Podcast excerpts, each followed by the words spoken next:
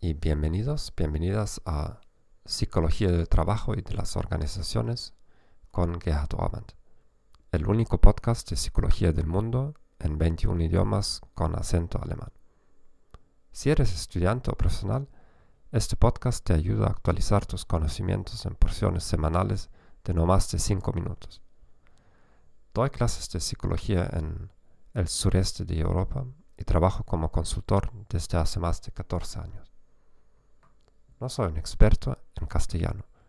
Por supuesto, ya lo has entendido. Por favor, sé paciente conmigo, pero prometo que mejoraré con cada nuevo episodio. Hoy hablaremos de la teoría de la motivación, de la expectativa y el valor. La teoría propuesta por Victor Vroom tiene tres factores que determinan si una persona estará motivada para actuar o no. Los tres factores son expectativa, instrumentalidad y valencia.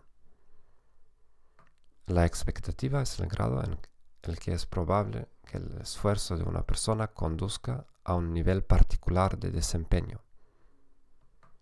La instrumentalidad es la probabilidad de que este nivel de desempeño conduzca a ciertos resultados. La valencia es el nivel de deseabilidad de esos resultados. La teoría espera que los tres factores se multipliquen. Si un factor es cero, el nivel de motivación será cero. Un ejemplo ayudará a ilustrar estos tres factores. Una empresa internacional ofrece a sus empleados un curso de alemán gratuito. Los empleados pueden asistir a lecciones durante el horario laboral.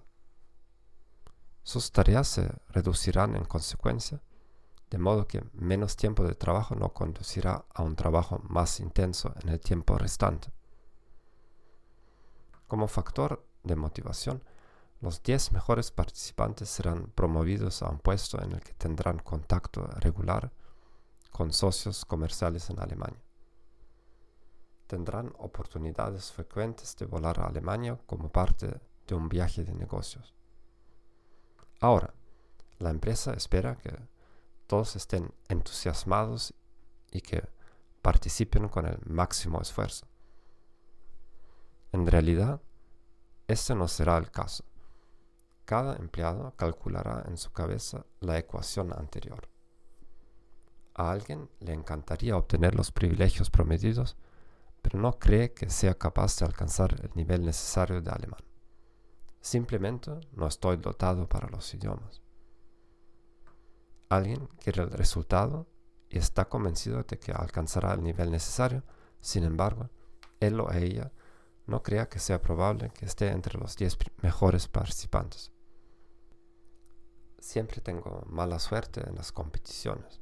O estoy seguro de que los directores ya han seleccionado a los 10 ganadores. Y todavía alguien puede creer en sus posibilidades de obtener los resultados, pero no le importan. No me gustan Alemania y los alemanes. Si fuera el japonés y el Japón, empezaría a aprender de inmediato. No quiero cambiarme a una posición en la que tenga que viajar con frecuencia y dejar a mi familia sola. Según los meta-análisis, el modelo es mejor para predecir actitudes que comportamiento real. Gracias por escuchar este podcast. Suscríbete a mi canal y envíame preguntas y comentarios. Te deseo un buen día y adiós.